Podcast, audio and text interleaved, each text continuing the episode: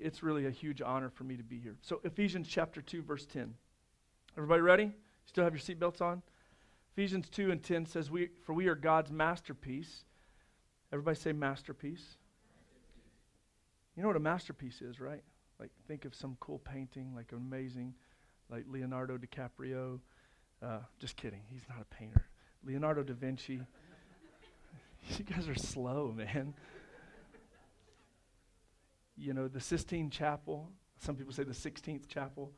Um, those are masterpieces. And, and this, this is saying that we're God's masterpiece. Like we are, we are that, like when God, when God created you, when God, when God created you, like he stepped back and he was like, wow, wow. Now the world wants you to think different, right? The world wants you to think that you're flawed and messed up and jacked up and you're broken and you're all this, but the Bible says that you're God's masterpiece. Like like you're a, you're like you're like a wow to God. And that's what it's saying. You're God's masterpiece for he created us anew in Christ Jesus. And he created us for a purpose. And we see Paul is telling us that he created us anew in Christ Jesus so that we can do the good things that he planned for us long ago. So what that means is that if we're God's masterpiece and we're created in Christ Jesus, then there's a purpose to our life. There's something that we're supposed to do. There's a reason that we exist. Now, there are a couple of kinds of people that really annoy me. Anybody getting annoyed by people sometimes? Like, do you get people fatigue? Right? You know what that is? Like, you, you know, you're just like, okay, I've had it. I am all peopled out. It's like people, right? Yeah. Some of you are like, right now, right now, I'm peopled out. uh, I, I, get, I get annoyed by a couple of kinds of people um, if I had to pick the most annoying type of person in the world to me personally, uh, it would have to be lazy people. Yeah, yeah. Like lazy people drive me absolutely crazy. You guys feeling encouraged yet? Lazy people just, man, it just drives me crazy. I'm talking about, you know, like when everybody else, it's like, I don't know if you guys do church work days. But we, we do church work days back at, at home, and everybody shows up, and we get these task lists, you know, trying to clean up. And everybody's like working, everybody's doing stuff, and they're cleaning up. And you look over, and that one person is like, like, I'm about to, I'm about to smack you in the face, bro. like, I'm sweating. I am sweating. I've, I've got a broom, and you are texting. You are on your, like, it drives me crazy. Lazy people drive me crazy. Or, you know, you're cleaning you're cleaning your house. Like you're cleaning your house. It's it's that time. Mom and dad are like, it's time to clean the house. It's been six months since you've touched your room. I know some of you it's been longer. And it's clean the house time. And you're like working hard and you're cleaning, but your your sibling is like they're not doing anything. In my house, it's it's Novi. It's our it's our daughter, our middle child. Like we clean the house and we're like, all right, everybody, you know, it's like we're gonna do this. We're gonna clean the house. And Novi, like, you know, immediately she's like having a heart attack. You know, she's like, I think I'm dying. I don't think I'm going to be able to clean today, Dad. You know, I'm losing 12 teeth at the same time. You know, she's, she's lazy. My daughter, I love you, Novi, but you're lazy, and we got to work on it. I'm talking like it's annoying, right? Does anybody have a sibling that's lazy? Does anybody have a sibling in this room that's lazy? oh, Matthew, I'm sorry. I'm sorry. I didn't mean to get you in trouble, buddy. But you just want to scream at them. You know what you want to you know what I want to scream? Do you want to know what I want to scream at, at lazy people? Whenever everybody's working, Brother Ty, and everybody's doing stuff and everybody's pulling their weight, and that one person, I just want to look at him and say, Will you just do something? Right? You ever anybody feel that like deep in your bones? Like, would you just do something? Over the last several decades, obesity has become a rising problem in our American culture. I didn't see that coming, did you? One of the leading causes of obesity is something called the lack of energy. Don't be looking around. Y'all stop looking around. The lack of energy balance. One article that I read put it this way it said, listen, a lack of energy balance most often causes overweight and obesity. Energy balance means that our energy in equals our energy out. Energy in is the amount of energy or calories you get from food and drinks, right? This, is, this, this makes sense. Energy out is the amount of energy that your body uses for things like breathing, digesting, being physically active. And to maintain, this article said, to maintain a healthy weight, your energy in and out, they don't have to balance exactly every day, but it's the balance over time that helps you maintain a healthy weight. So, the same amount of energy in and the energy out over time equals your weight stays the same. Makes sense, right? Simple math. More energy in than energy out over time equals what? Weight gain. So more energy out than energy in over time equals what? Weight loss. You guys are good job, class. Great job. A's for everybody. So, overweight and obesity happens over time when you take in more calories. You didn't know you were coming to a dietitian class, did you? It happens when you take more calories in than you use or put out. And when I read this, it was like a mind blow. Like, you're like, this is simple. For me, it was like, it was mind explosion. It was like real revelation. It, it was like, you mean to tell me that if I eat a whole lot and I don't have any physical activity, that I'm going to gain a lot of weight? that was mind blowing to me. Like, you're like, yeah, I was like, wait a second. This explains so much. Like, this makes so much sense to me. Like, this is, wow. Thank you, person that wrote this article. Now I know what my problem has been all these years. I eat a lot and I don't exercise.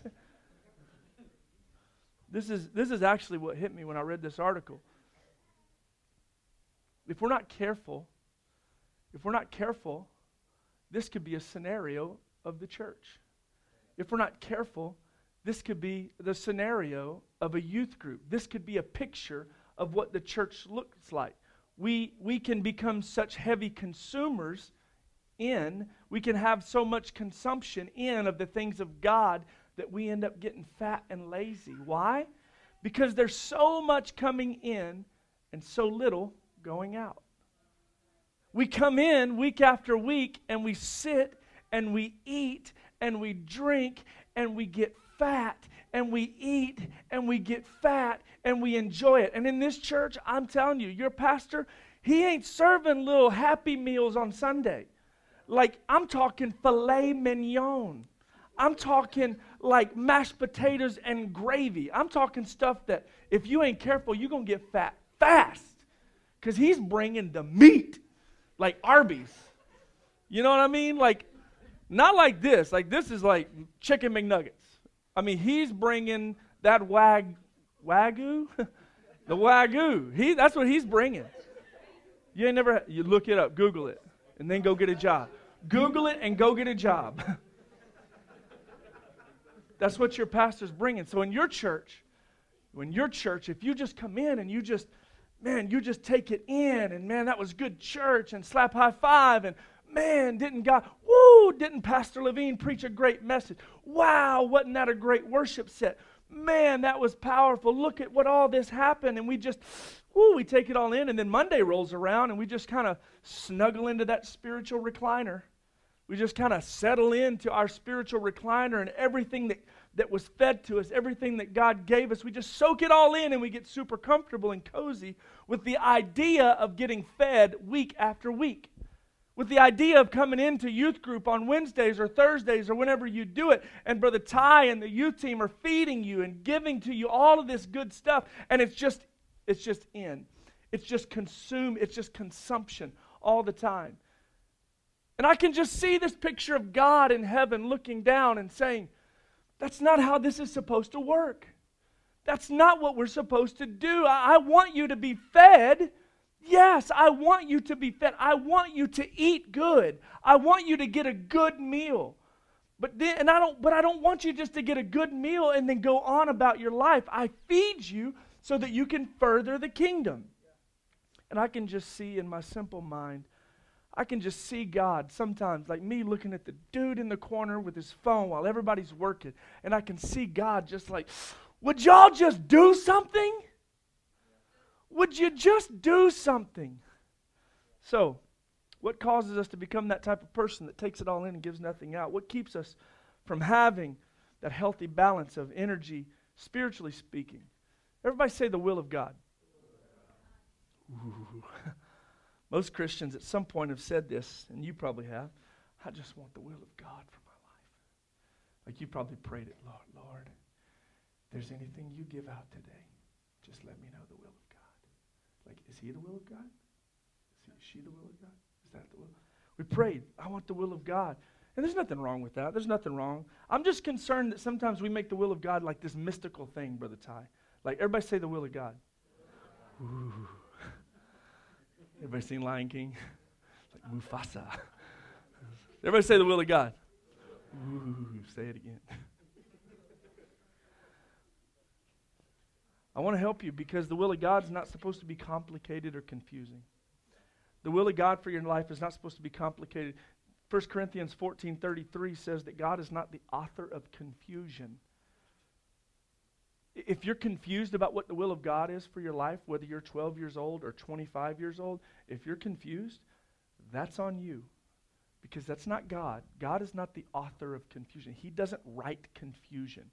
He's the author of peace, the peace of mind. And there's peace in the will of God. So if you're, cons- if you're confused about it, that's, that's you. That's you needing to go on a discovery. That's you needing to do something about the will of God. So here we go. What's the will of God? Everybody say, What's the will of God? All right, we're going to go fast. Pencils poised, ladies and gentlemen. Number one, the will of God. You were planned for God's pleasure. You were planned for God's pleasure. This is the first purpose of your life. God created you for His pleasure. God wants you to know Him and to love Him. Everything else, everything else, everybody say everything else. Everything else is secondary to that. You got to know God and you got to love God. And there's a word that we use for experiencing this love of God, and it's called worship. You want to write something down, write down the word worship in all caps. Worship. Worship is simply defined as expressing your love to God. Worship is living a life that is pleasing to God. Let me show you John 4 and 23. But the time is coming, indeed, it's here now, when true worshipers will worship the Father in spirit and in truth. And look at this the Father is looking for those who will worship Him that way. You want to know? You want to know what God is looking for? You want to know if God is on the prowl looking for something? You want to know what He's looking for? Worshipers. He's looking for people who will worship Him, who will live their life as a lifestyle of worship unto God. That's what He desires. He desires to be worshiped. That's why He created you to be a worshiper. And in Christianity today, we've pinholed what this means. We've pinholed worship. We've kind of just labeled worship as this one thing, and it's all about music. We've labeled worship as worship music. In Christianity today, we just say it's that music is worship. And as soon as I said worship, as soon as I told you to write it down, some of you begin to think about your favorite worship song. Some of you begin to think about songs. But worship is so much more than just music. Worship is everything that you do that brings pleasure to God. Now, don't get me wrong, and this is important for you to hear. Music is a part of worship. Music is powerful. M- music is, is, a, is an amazing tool. Music can do something that other things cannot do. It can bring you into the presence of God. And every one of you have experienced this. That's why we have times of worship where we sing songs that lift up God. That's why what you listen to matters. That, that's why what you put in your ears matters. That's why what, what doctrines of this world that are being fed into your mind through music matters. Because music was created to be a worship unto God. It's not supposed to be anything else, it's supposed to be worship unto God. And so it matters what you listen to. But music is a part of worship, music is an important part of worship. And let me just go ahead and say if you are, if you are seeking after the will of God, if you are praying for the will of God, but you come into church on Sundays and you cannot lift your hands and worship Him, then you are not really looking for the will of God. If you come into church on Sunday and the worship team is singing praises unto a God who robed himself in flesh and came to this earth and died on a cross, and you're sitting there on your hands and you can't open your mouth and you're asking for the will of God, something is off. Something is wrong. There should never be a scenario. Is this okay? I told you, everybody's seatbelt still on? There should not be a scenario where Holy Ghost filled apostolic young people walk into a church service and you cannot lift your hands to Jesus. There should not be a scenario where you walk into an apostolic service and you cannot open your mouth and praise God. I mean to tell you why? I've been doing this a long time. I can tell you exactly why. You know the reason why? It's because what I preached the last two nights. Because there's some things in our life that has us bound. Worship, you know the first thing that's going to go in your life when sin enters? Worship. Authentic worship goes out the door. Yeah, you might come in and lift your hands. You may come in and do this. Authentic, true worship from the heart is something that's going to go. I believe that this youth group loves God. I believe that this youth group's heart is bent toward God. And I believe there's this time where you're going to walk in and it's not going to take a lot of pumping up. It's not going to take a worship leader begging you to come to the front. It's not going to take the worship team hip, hitting your favorite song and, the, and you don't get your favorite song, so you're not going to work. I believe there's a time when you're going to be so in love with Jesus Christ that you cannot wait to walk into the doors and you cannot wait until you can lift your hands in the presence of God. Worship is the will of God. So if you want to do something, if you want to know the will of God, let worship be a part of everything in your life.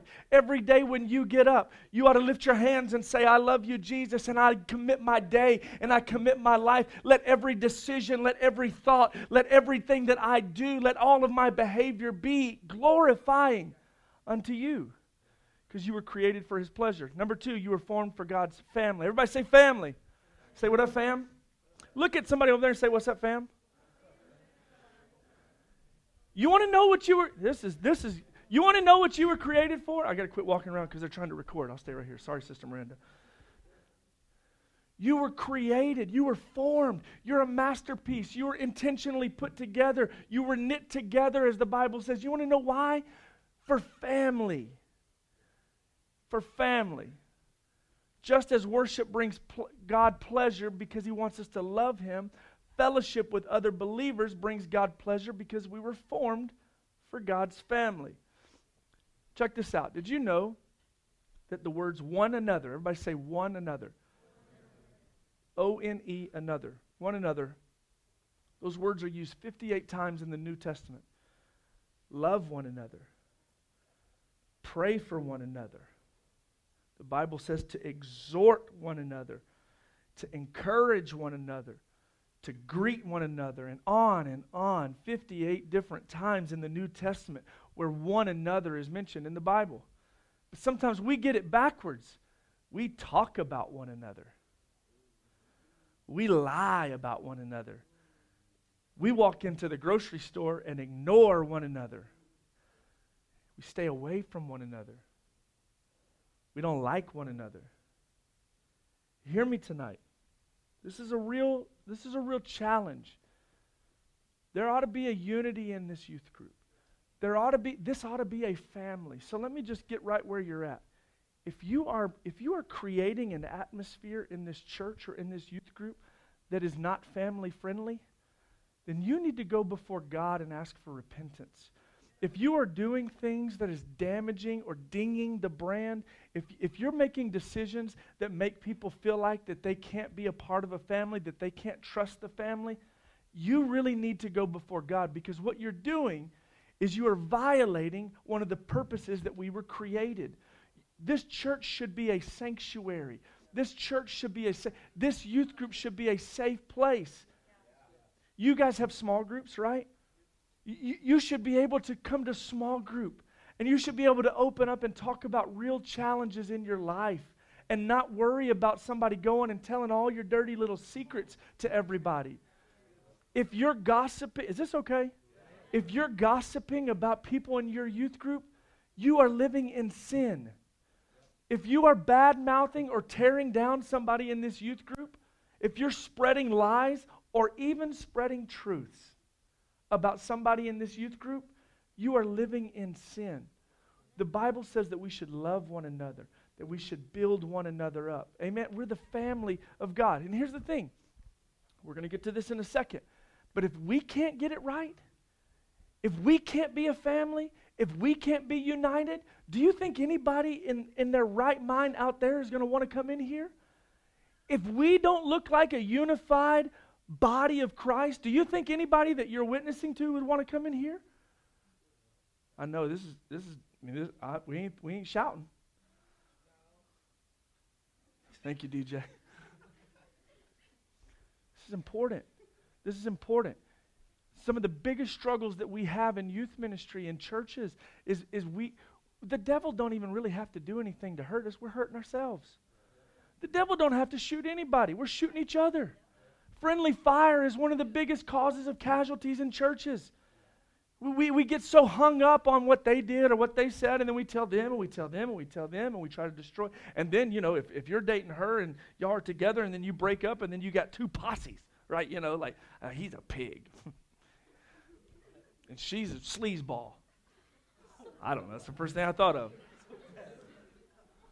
And so now, you know, this is why this is why I made a rule. I'm so I'm so off in the weeds right now, brother Ty.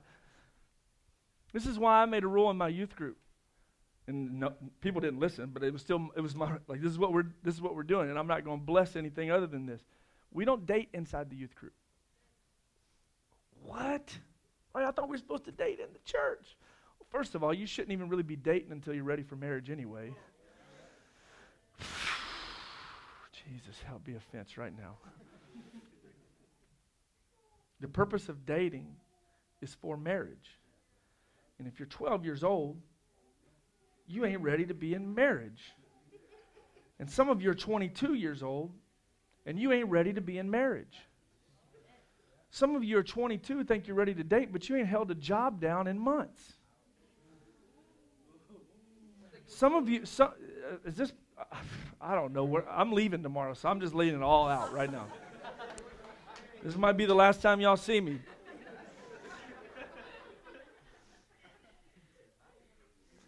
I, I watch 13 year olds getting these serious relationships. This is nowhere in the notes. I'm just telling you, I'm just free flowing. This is like freestyle. I had 13 year olds get into relationships. I'm, I'm but Pastor Billy, I'm gonna marry them. They're so they're like godly and they love Jesus. And and I, I always taught this: you grow together three ways. You want to write something down? Put this on a different paper. This has nothing to do with tonight. you grow together three ways. In relationships, you grow together three ways. Ready? You want to know? Are you interested? Do you care? Three ways. In a relationship, you grow together three ways. God designed it this way. You grow together three ways. Number one, you grow together spiritually you grow together spiritually. Number two, in relationships, the way God made it and designed it and intended it, you grow together emotionally. Grow together emotionally. And then the third one, ladies and gentlemen, drum roll, please. Just kidding. The third way, thank you, that was a really great drum roll. The third way is you grow together physically. Physically. Don't get excited. Because here's the thing Here's the thing this is how God intended it. So you can't tell me at 13, 14, 15, 16 years old that you are going to be able to get into a serious relationship and somehow not grow together spiritually, re- emotionally, and physically. It doesn't happen. You want to know why? Because you grow together those three ways by time spent together. So yeah, if you want to get a little little girlfriend, you want to get a little boyfriend, and you don't ever talk to them, you don't ever hang out with them, you don't ever spend time with them, you, cute, cute little church thing, you see each other in the hallway and like, hey, boyfriend, that's fine. But if you're going to spend time, intentional time, and you're going to be diving into this and, and you're really going to make it a relationship, I'm just telling you, I'm just telling you, I'm just telling you, it's just a matter of time before you've grown together. You've grown together spiritually, you've grown together emotionally, and the, and the problem is, is you've grown together physically. And then we do that in the youth group. And then we think we're going to marry him. And then we give everything up to him. And then we break up. And now we've got our little friends over here that hate him because he's a pig. And then you got your little friends over here who hate her because, well, she's a sleazeball. and somehow we think we're going to be unified. Somehow we think we're going to be a family. Somehow we think we're going to win our city and they're going to come in here and they're going to see, man, we're a team and we're, we're all together. This is a united army. No. We got to get we got to get this right. We got to be the family of God. You weren't created to just float around by yourself. God expects us to show care for one another. And I need you and you need me. You look across the aisle, you need her and you need him. You need that guy and you need that girl. We need each other. So let me encourage you. Get together. Go out to eat together. Have hangout. Have parties where there's no crazy stuff happening. Hello? Have hangouts where you're doing, have hangouts where you read the Bible. Have hangouts where you invite people from your school into this family. Don't gossip. Get along. Don't spread rumors. Encourage each other. Okay, that's the will of God. That's the will. I gotta hurry. You were created to be like Christ. Number three, you were created to be like Christ. You were planned for God's pleasure. That's called worship. You were formed for a family. That's called fellowship. And you were created to be like Christ. That's called discipleship. God created you to transform you to be like Him. God is far more interested in who you are than He is in what you do. He's way more interested in your being than He is in your doing. Some people ask, What is God's will for my school? Or what is God's will for my job? Or what's the will of God for my career? I'm just going to tell you. I was at Vibrant Bank today. That's the will of God for me. I'm just going to tell you. Like, you want to know the will of God? Go get a job at Vibrant Bank. That's the most amazing place I've ever been. So we ask, What's the will of God? And, and that's fine. Ask for the will of God for your school and your job, and ask for the will of God for your career. This you, you could you could probably just to go you could probably go to just about any school you wanted. You may never hear that. And if your pastor says different, he's right, I'm an idiot. You could probably take just about any job that you wanted as long as it's not selling drugs on the street. That's don't take a job that's violating scripture. Okay, clear. And I think God would probably say, that's great. That's a good job. That's a, that's a good school. You can go to co- that's good. Because the truth is is he's more interested in your character while you're at the school. He's more interested in your character while you're at the job. You want to know why? because you're not taking your school or your career to heaven with you. You're not taking that into eternity. You know what you are taking into eternity? Your character. You're taking your character in. So our character should reflect the character of God. We are the only Jesus that some people will see. So what are you showing them? So you want to do something? Dive into the Word of God. Learn all the ways that you should be like Christ. That's the will of God. Number four, you were shaped for God's service. Everybody say service.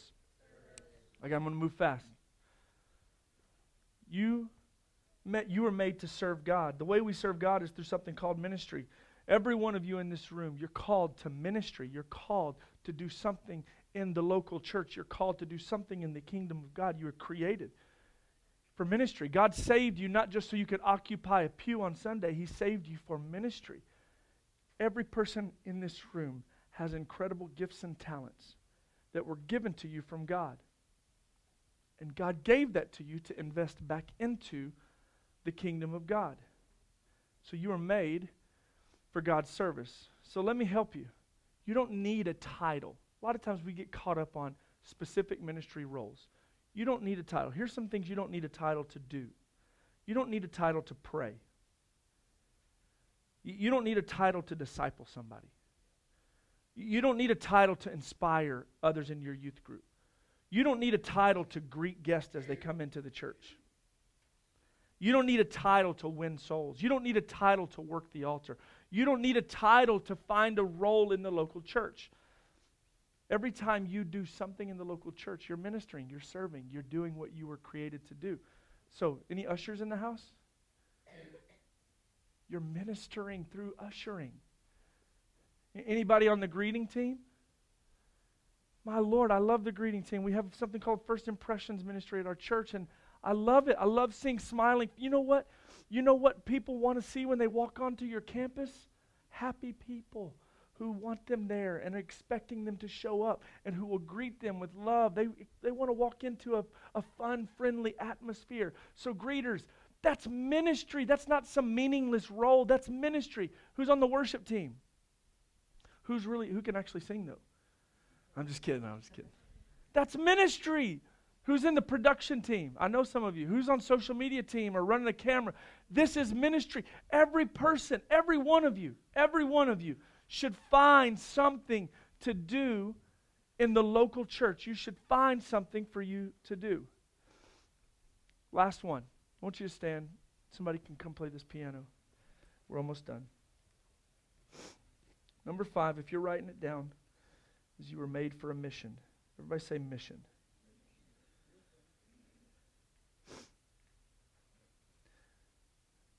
Paul was very passionate about this particular purpose, the Apostle Paul. In Acts chapter 20, verse 24, he said, The most important thing of all the things that he could have said, the most important thing is that I complete my mission. The work that the Lord Jesus Christ gave me. That's the most important thing.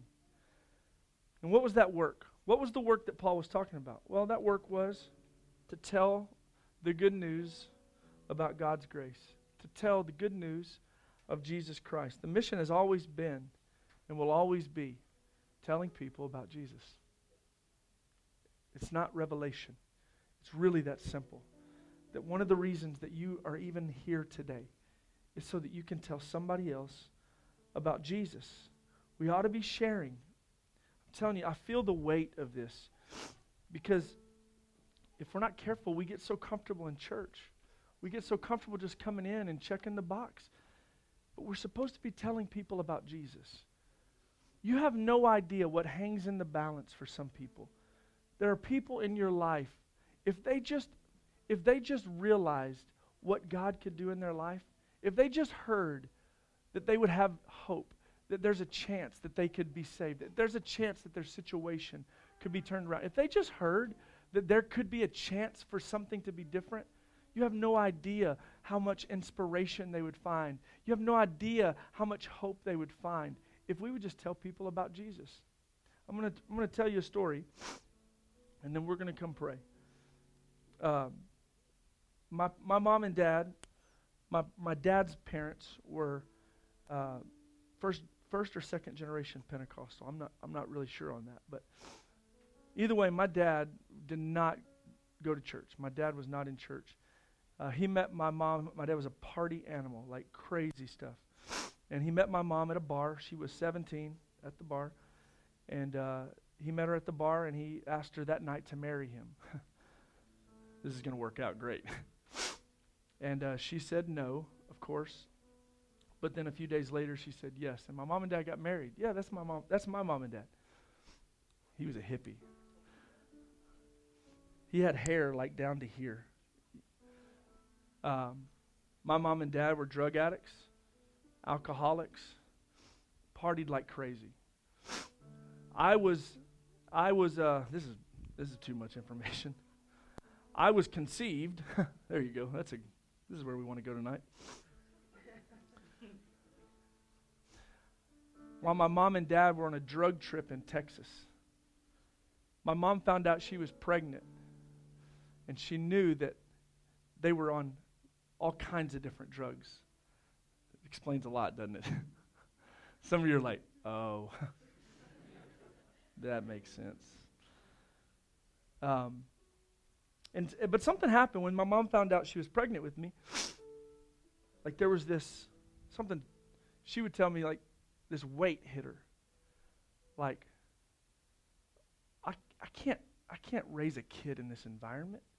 Right? Like look around at their lifestyle. They were strung out on drugs. I don't even know half of the story of what really they were involved in. You could look at the picture and say, they were wild. And, and my mom said, I, I knew something, we had to change. Something wasn't, we weren't going to have a kid in this, in this atmosphere. My dad had agreed. They were still addicted to drugs. They were still addicted to alcohol. They were still the same lifestyle. And one day, my mom and dad were at their house, and uh, somebody come knocking on their door, and it was a man named Terry Arnold. And Terry Arnold was planting a church in the town that my mom and dad lived in. And Terry Arnold was on fire for God, and Terry Arnold was excited about making an impact in his community. And he had his little Bible study flip chart on. You guys might not even know what that is, but super nerdy. and he walking through neighborhoods, knocking on doors, trying to make connections with people, and he knocked on my mom and dad's door.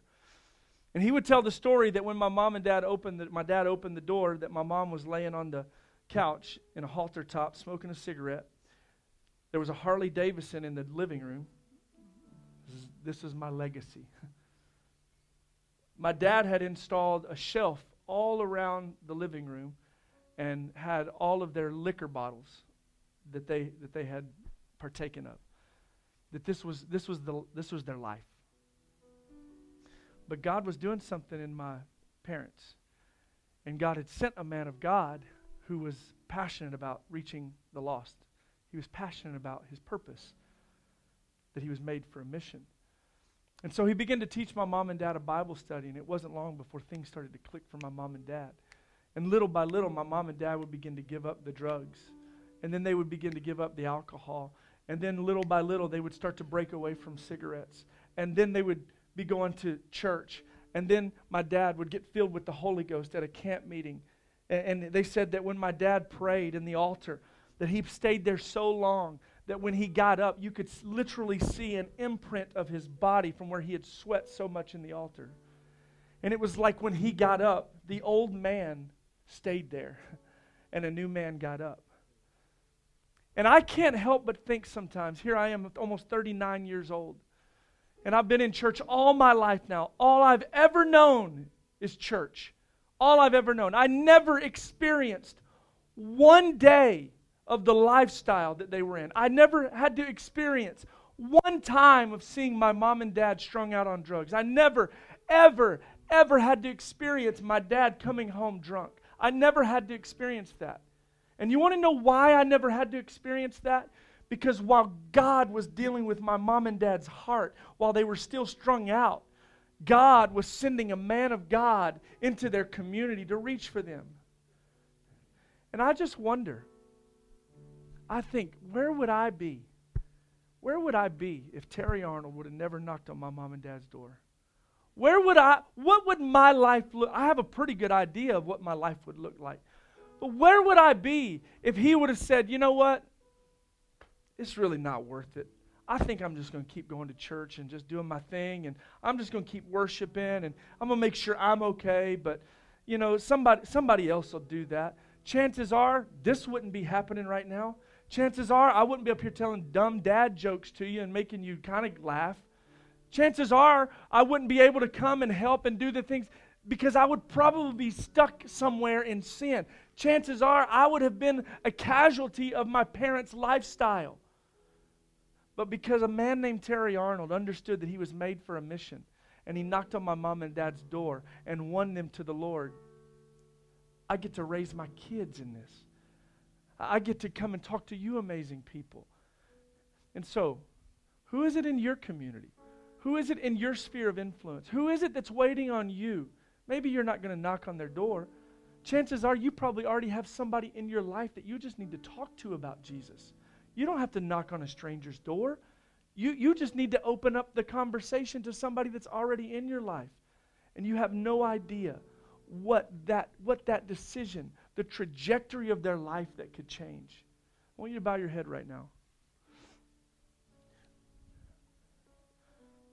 You know somebody who needs to hear about Jesus. You know somebody who needs to know that their life can change. And this is what I believe. The enemy wants you to believe that you could never do anything great for God. The enemy wants you to believe that there's too much baggage, that you've made too many mistakes, that you've got too much sin in your life, that you're wrapped up in bad stuff, there's too much guilt and shame and condemnation. You could never do anything great for God. And I told you I'm leaving tomorrow, but if there's one thing that I hope that you remember from this week, is that God wants to use you. Yes, you, not the person beside of you, not the person behind you. God wants to use you to do something that impacts eternity. You can do something that impacts eternity. But it's not going to it's not going to happen just because you sit back and wait for the will of God.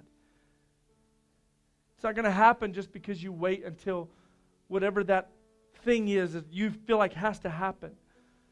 So here's what I believe is going to happen tonight in this altar and beyond. We have wept before God. That first night, I told you, like a deep work, a deep move of God. Because some of you, you don't want to go to hell. You don't want to go to hell. And last night, you, you laid down some weights and some sins, and you, you released some stuff. And Pastor Levine told us to make some commitments and to get some accountability about the weights that we're going to remove. That, that was the last couple of nights. And tonight, tonight, I'm reaching for every person in this room. Because some of you need to recommit your life to worship. you need to make up in your mind that I'm going to live a life of worship. Not just a Sunday worship life, but a Monday through Saturday life of worship. And some of you, you need to make up your mind that you're no longer sitting on the sidelines waiting for someone else to step out and worship. You're not waiting for that person to go and then you'll follow, but you're going to be the one leading the way every time you get the opportunity to worship God. Every time you walk into the house of God, you are going to worship Him. Some of you need to commit or recommit to the family of God. You've been hurt by the family of God. You've got wounds right now. Some of you have wounds because of people in this room. Some of you don't trust anybody. Some of you can't imagine being able to trust people in this youth group anymore because of what's happened or things that you've experienced. And the call of God tonight is that you cannot isolate yourself away from people in this church. You've believed the lie for too long that it's safer to be on your own, and the enemy has you completely isolated and alone and cut off. And I believe that tonight God is going to start the restoration process, rebuilding trust that draws you back into the body of Christ. For some of you, I believe you're going to renew the commitment to a life that reflects Christ you want to be like Christ. You want people to see the light of Jesus through your life. And then some of you are making up your mind you're going to get involved in something and you're going to do something with the mission of God. So, where are you at tonight? Where are you? Which one is it? For some of you, it's all of them. For some of you, it's all of them. You need to come and recommit to every one of them. But whatever it is, I want you to come right now and I want you to find a place, whichever one. There shouldn't be one person that can't find one of these to connect to. For some of you, you haven't told anybody about Jesus in a long time. You haven't talked about Jesus in a, for some of you, you can't imagine making friends in this youth group because you don't even know if you can trust anybody. Tonight's the night. Tonight's the night that we live out our purpose. Tonight's the night that we make up in our mind that we are going to live out our purpose. So I want you to begin to lift up your voice and cry out unto God. I want you to begin to pray and allow God to do a work. I can't do the work for you. I can't rebuild trust in this. I can't rebuild that. I can't come into every one of your relationships and tell people about Jesus. The youth staff cannot go into your world and witness to everybody. This is your purpose. This is why you were created. This is why you exist. This is why you were made. This is why you're a masterpiece for God. To do good works. And God is asking this youth group, will you just do something for me? Will you do something for me? So, what are you going to do tonight? Jesus, I've preached my heart, God, all three nights. I've given them everything I got, Lord. I've told them what you want me to tell them. And God, now, this final night, Lord, I pray that when we walk away, God, you're going to do something great over the next few minutes. And when we walk away, I pray that we have a radical commitment to a renewed purpose in our life. That this is not about me. This is not about us. This is not about my comfortability. This is not about me having some utopic life here. But God, I want everything that I do, every part of who I am, Lord, to exemplify what you want me to be and who you want me to be, God. There are people in my world that are depending some of you need to get this in your mind that there are people in your world who are depending on you, who are waiting to hear your story, who are waiting to hear about what God can do for them.